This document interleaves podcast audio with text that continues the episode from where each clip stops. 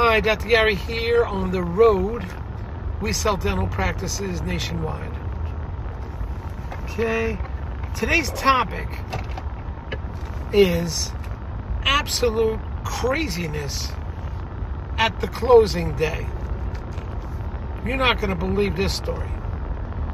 We'll get into it shortly. As you know, we're in multiple states now selling dental practices. We have 10 employees, two CPA accountants, marketing director, operations director, and multiple uh, development acquisition personnel specialists. So, go, we're now available to you uh, 363 days a year. Oh, it's so bright out. Excuse the sunglasses.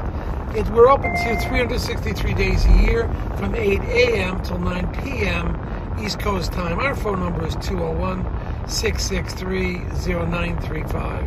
Website is dentalpracticeguide.com or nationwidedentalpracticebrokers.com.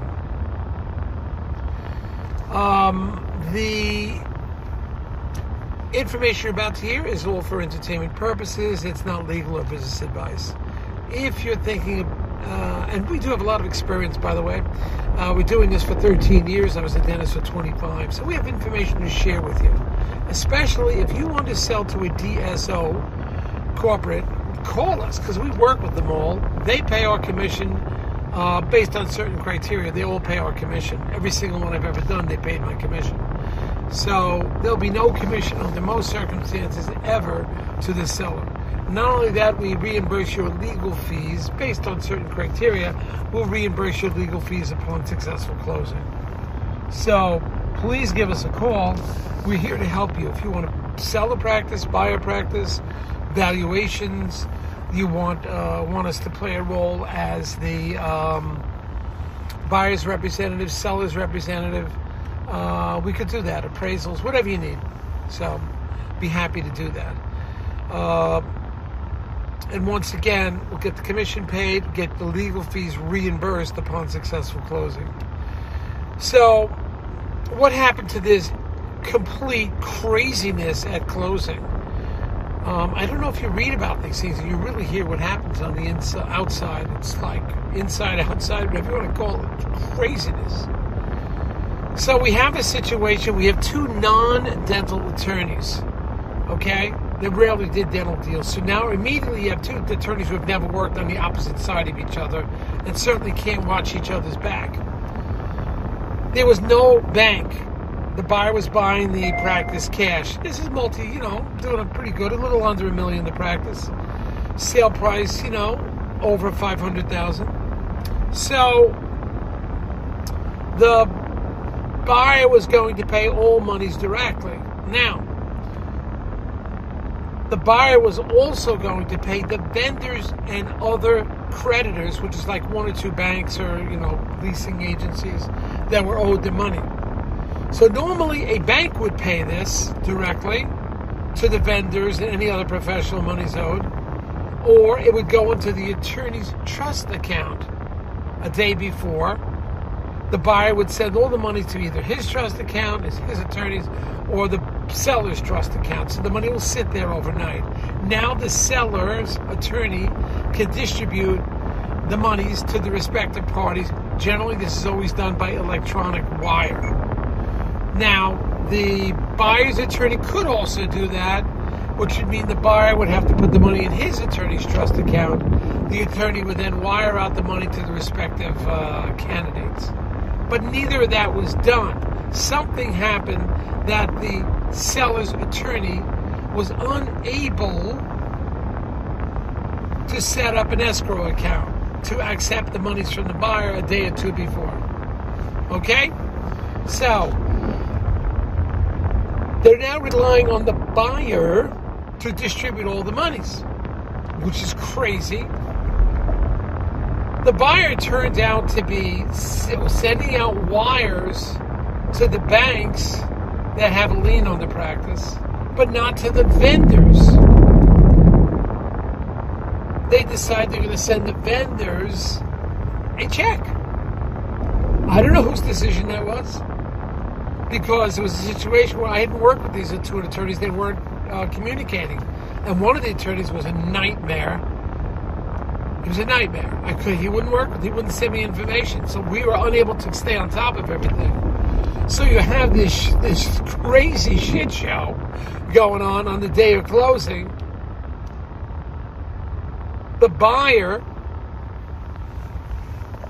is wiring some of the money out to the banks and the rest of the money is going out to the buy to the seller and the sellers paying the vendors by check.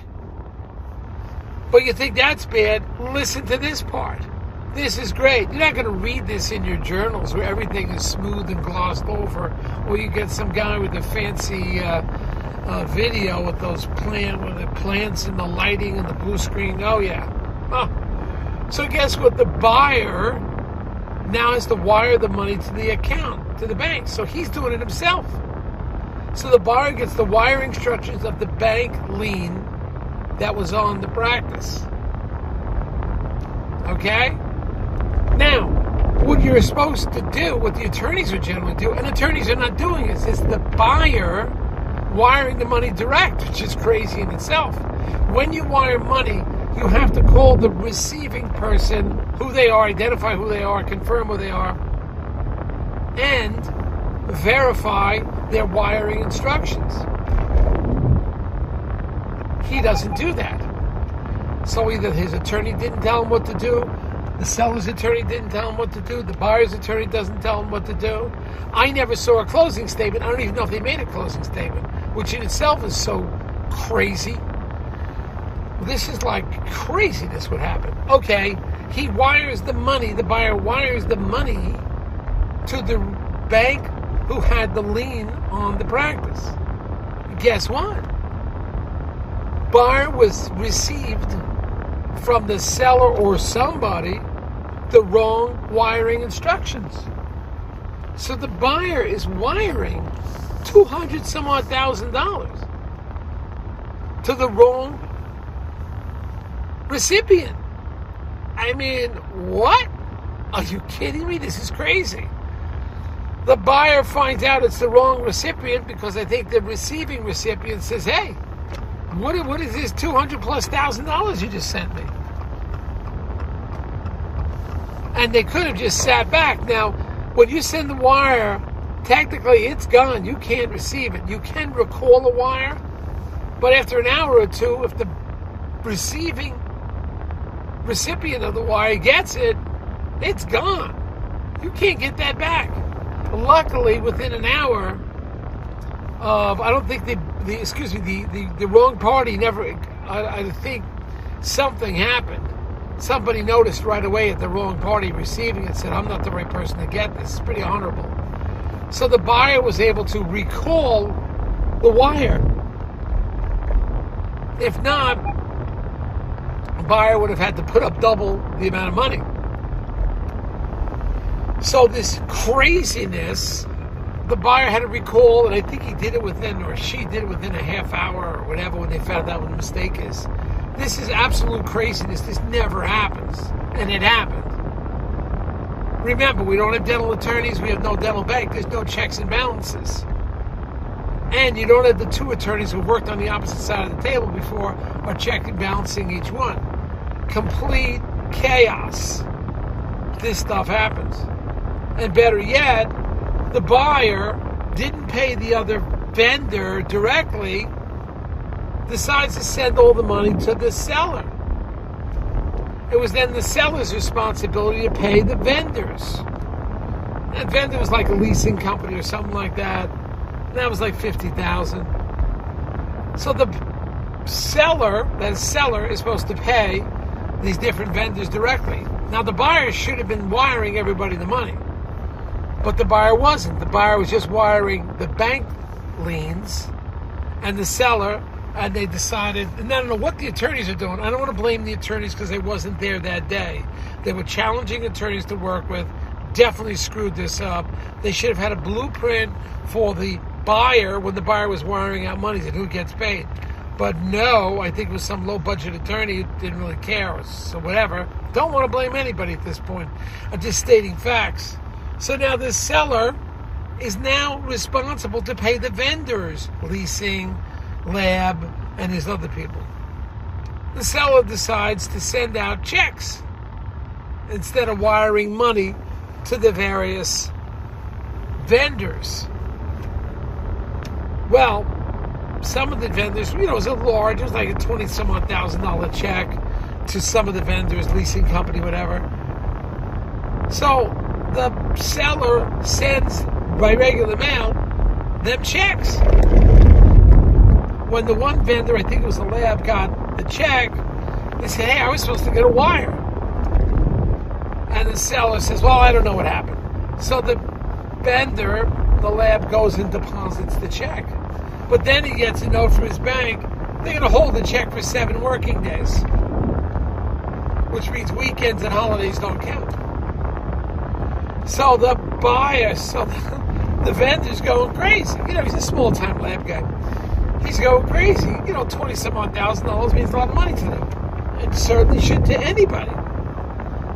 He's calling and calling the seller and says, Hey, when is my check coming? He finally gets the check. Bank puts a big hold on it. It's twenty thousand some odd dollars. And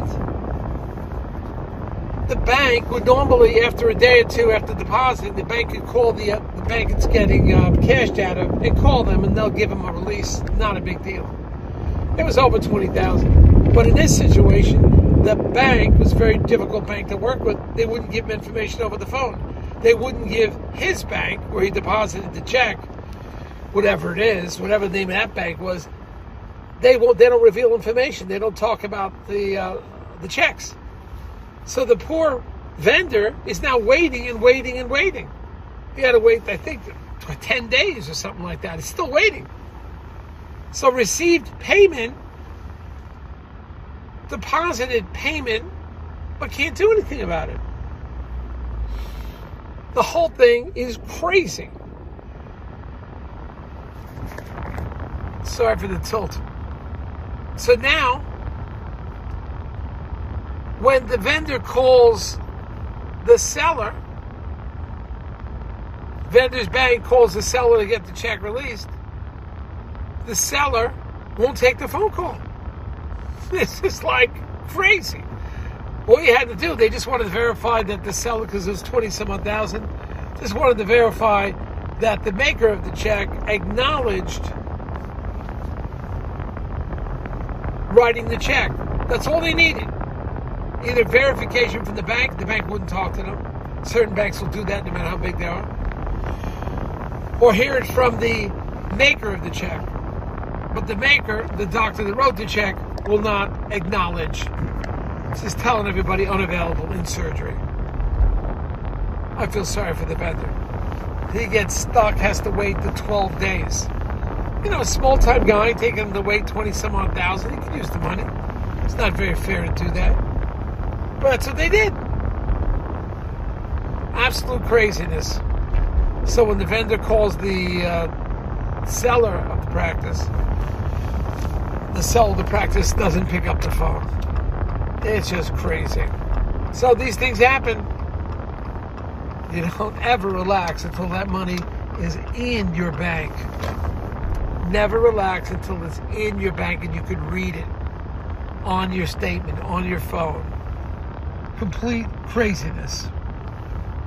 And it happens. Right now. Oh, by the way, uh, we got all new practices.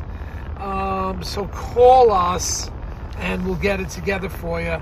If you're on our list, you know, you'll get it every four weeks or so. Usually we have like eight practices, new ones for sale.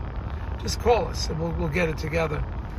Um, and if you like what you're hearing, we're going to do many of these all the time. It's over 350. They say we get more YouTube videos than anybody. Uh, just hit the subscribe button so you'd be alerted instantly. I hope you find these stories interesting and you'll learn from them. I do not make up stories. They're too they're too wild and unbelievable to make them up, but they happen, and I'm exposed to this every day. After all these years, 13 years, you think you sort of got a handle on things? There's always another surprise. I'll see you, team. Bye.